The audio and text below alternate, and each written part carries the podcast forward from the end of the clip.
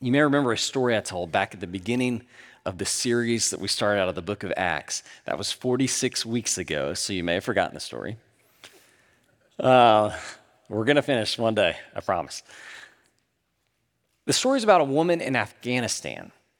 She's a female journalist. There's not many of those in Afghanistan. And after the Taliban overthrew the government and took over in Afghanistan a few years ago, nearly every female journalist in the country fled. But she stayed, and she was asked by an American reporter why she would dare to stay in Afghanistan, even though she was at great risk being there. And she said, "I want to continue my struggle." She said, "If I leave, who will be the voice of Afghanistan?" Now, I love her clarity of purpose. Do you sense it? I've got one job. That's to be the voice, in her case, of her country. I think that story is really helpful when it comes to thinking about what the book of Acts is all about for you and me.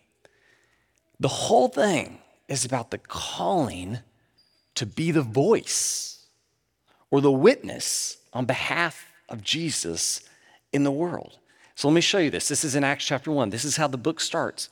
Jesus gives a promise, and he gives us our purpose here in Acts chapter 1, verse 8. Look at this. "But you will receive power," that's the promise, "when the Holy Spirit comes on you." Here's the purpose.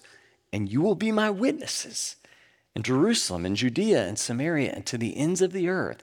And then the book of Acts ends like this. You jump all the way to Acts chapter 28, verse 28. Look at how the book of Acts ends. "Therefore, I want you to know God's salvation has been sent to the Gentiles, and they will listen." That's how the book ends.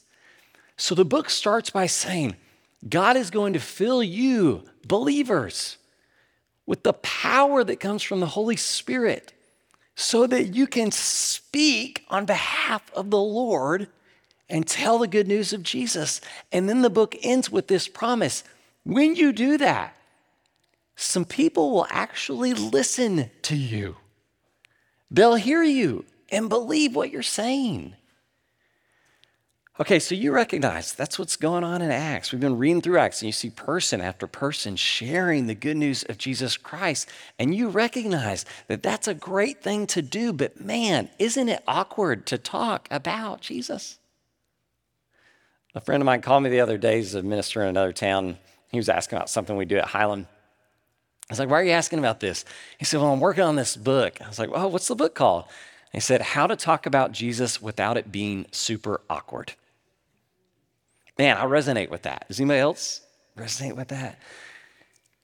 In fact, it can feel so weird to talk about Jesus to somebody who's not a believer that we tell ourselves, I don't know that I have to actually talk about him. I mean, can't I just live well? And that itself will be compelling enough that they'll want to know about Jesus. Can't I just live a good godly life? And I'll tell you, I think living a good godly life is incredibly important. Paul tells Timothy in 1 Timothy 4, he says, watch two things closely. Watch your life and your doctrine.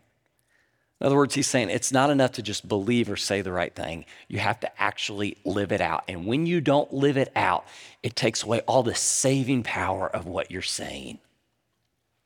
Okay, but when your life matches up with what you're saying, there is great saving power in that. Okay, so your life matters. But listen to what he's saying. It's when your life matches up with what you are saying that there's power in it.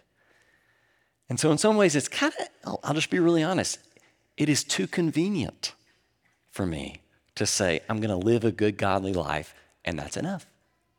Okay? That's about half of it. Okay? And the other half is, what do I say? So if I was going to subtitle this sermon something besides what was on the screen there, I would subtitle it, How to Talk About Jesus Without It Being Super Awkward. Okay, and I want to challenge you to talk about Jesus. Come with me to Acts chapter 17. I think this is the most important passage in Scripture, perhaps, on how to talk about Jesus in this world today. This is Paul in Athens, a world that in so many ways is like ours. Listen to this. While Paul was waiting for them in Athens, he was greatly distressed to see that the city was full of idols. And so he reasoned in the synagogue with both Jews and God-fearing Greeks, as well as in the marketplace, day by day with those who happened to be there. A group of Epicurean and Stoic philosophers began to debate with him. And some of them asked, "What's this babbler trying to say?" And others remarked, "He seems to be advocating foreign gods." They said this because Paul was preaching the good news about Jesus and the resurrection.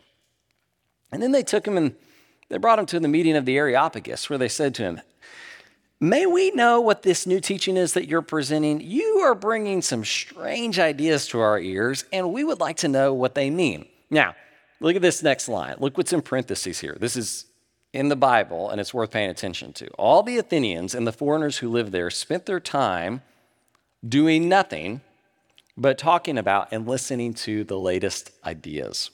We're going to come back to that. Paul stood up in the meeting of the Areopagus, and he said, "People of Athens, I see in every way you are very religious. For as I walked around and I looked carefully at your objects of worship, your idols, I even found an altar with this inscription, 'To an unknown God.' Man, so you are very ignorant of the very thing you worship. And this is what I'm going to proclaim to you." I asked David Jackson and Alan Black. David Jackson's one of our shepherds. Alan Black's one of our longtime ministers here. I sat with them a few weeks ago to talk about this particular passage, to kind of pick their brains. I said, "What's the problem? Is the problem idolatry, or is the problem ignorance?" And one of them said what I'm going to share you, and I think he's exactly right. I don't remember which one it was. So one of them's really smart. The other one, I don't know. So one of them said this. Let me throw that up here on the screen. He said this, in Athens, idolatry is the symptom of their ignorance. In other words, they're worshiping the wrong thing, idolatry, because of what they don't know, ignorance. I want you to think about that and just look at it for a second. Back in Acts 15, the Jerusalem Council, the leaders of the church, send a letter to all these brand new baby Christians, and they advise them not to do some specific things, and all the things they advise them not to do are things that are tied up with idolatry, and the message is really clear. Listen, everybody's on board, everybody come on in, but hey, don't worship things that aren't God. That's not okay. Okay. You and I were made for the praise of his glory. This is the reason we exist. And what's going on in Athens is that they are worshiping the wrong thing. They're violating the reason God has made them. Why? Because of what they don't know. All right, and this should surprise us. Because you remember what I noticed there in parentheses, or I drew your attention to there in the parentheses? All the Athenians do is spend all their time sitting around doing nothing but talking about and listening to the latest ideas. When I read that, you know what I thought? Facebook. Facebook. Not everything you read on Facebook is true. Is true. The problem, though, is not that there are true things about Jesus online. The problem is that those things are drowned out and flooded by what is not true. And so, like the Athenians, we don't live in an age where we're short on information. We live in an age where too much information is bombarding us, and so we struggle to process through what's true and what's untrue. And because we become convinced by what is not true, we end up worshiping the wrong thing because we don't know what is true. Does that make sense to you? Okay. The universal temptation, I think, when we encounter somebody, and let's go back to social media, when we encounter someone on social media who doesn't know what I know, what is the temptation? To bash that person. To bash him, to say, "How could you not know what I know? What are you thinking?" That's the temptation. Look at what Paul says when he encounters this kind of ignorance. He says, "People of Athens, I see you are very religious. Instead of starting with dishonor, instead of bashing them for what they don't know, what does he do? He starts by honoring them. He recognizes they're worshiping the wrong things. How does he start? I love that you guys want to worship. That's awesome. That is awesome. I love that you're hungering for something transcendent, for truth, for meaning beyond yourself. That is great. He starts by honoring them. Years ago, this very famous theologian, he's a guy who thinks about God, was doing a lecture at a university, and after the lecture with all these students, there was a question and answer time. His name's Paul Tillich, by the way. And one by one, these little students would come up to the microphone and they would ask Paul Tillich a question. And what the moderator noticed was that every time a student would ask him a question, he would kind of change the question. He would reshape it, restructure the question until very clearly it was a question he liked, and then he would answer that one. Near the very end, the moderator goes, Dr. Tillich, that's not exactly the question he asked.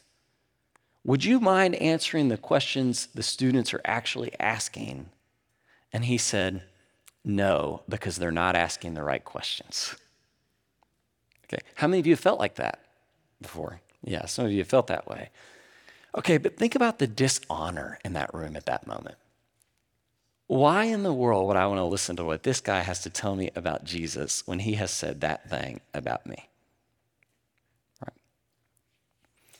All right. And that brings us to number 2. Paul starts with honor, and then he considers the questions they're actually asking. And this may be the most kind of substantial part of this sermon. I want us to dig in here and to kind of explore this. He answers the questions they're actually asking. Now, like Dr. Tillich, he probably wishes they were asking him different questions. He probably wishes the Athenians were coming to him and saying, hey, you know, I just have this feeling that I'm a sinner in need of a savior. Do you know one? But that's not what they're asking, right? The way he examines what they're asking is that he pays attention to what we might call like the, back in school, they would call these the cultural artifacts, which is a fancy term for what are they reading? What are they watching? What are they listening to? The things that capture in a bottle the Athenian culture, what are those things?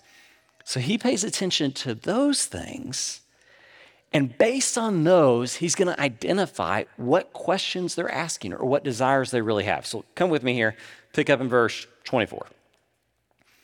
This is Paul. He's going to talk to the Athenians here. The God who made the world and everything in it is the Lord of heaven and earth.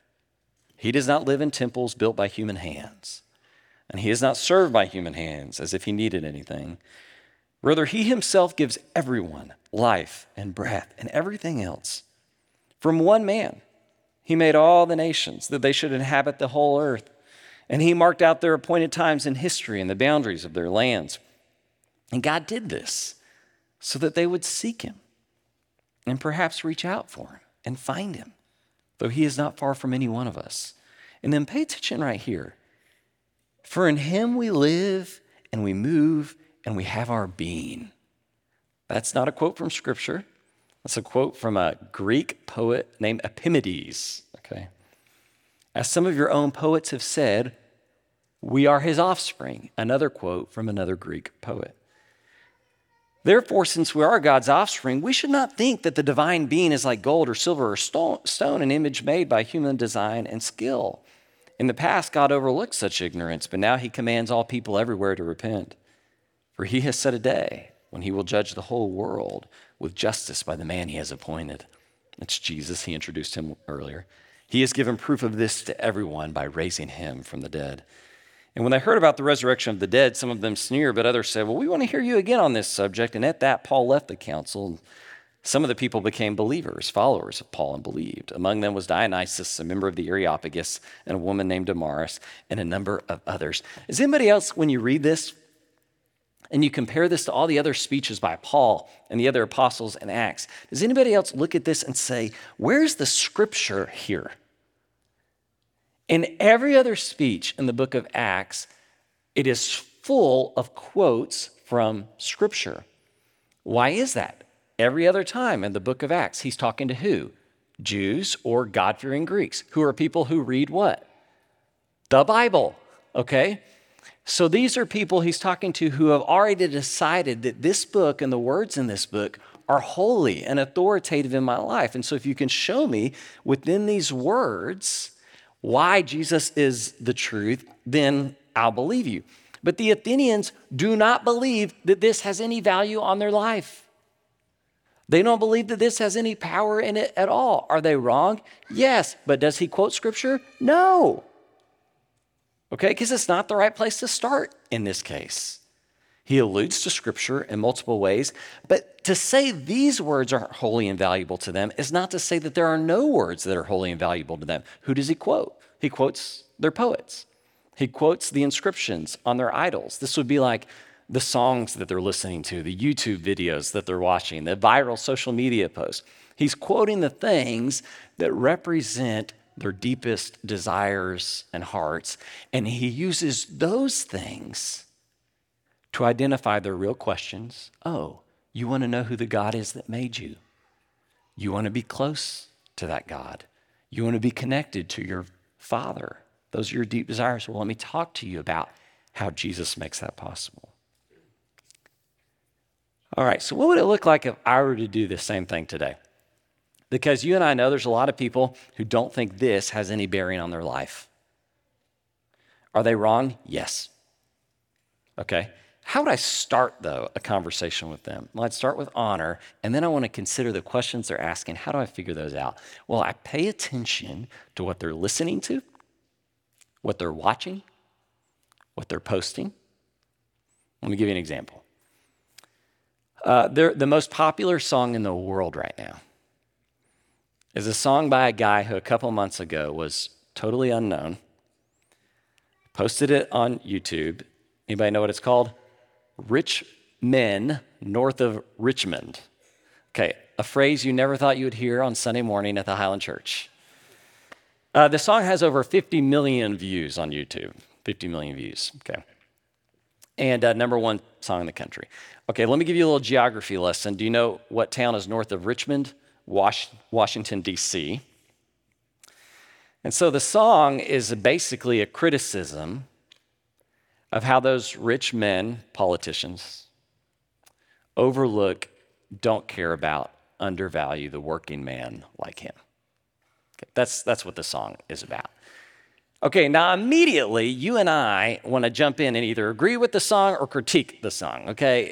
And there's room for both those things, both those impulses. Let me just challenge you to say, instead, what does the desire of this song speak to in the human heart? 50 million people have watched it. Clearly, he's tapping into something.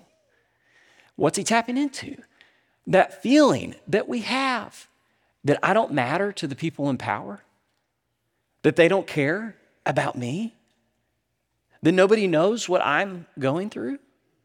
Okay, well, what I'd want to tell him is it doesn't matter what rich man is north of Richmond, he's not going to care about you. Right? But there is one, the King of all kings, who knows exactly what is going on in your life and cares deeply about it. Right? Okay, so what you desire will be totally unsatisfied by this world, but there is one who satisfies. Are you seeing what I'm saying? Okay, let me give you another example. One of the largest grossing concert tours of all time, most successful concert tours of all time was this summer. Did anybody go? It was who? Taylor Swift. Another not normal example for me to use on Sunday morning. You know, there you go. I was reading an article by this Christian mom who went to the Taylor Swift concert, loves Taylor Swift.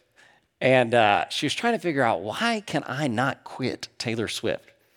And she said, I think it's because I've grown up with her.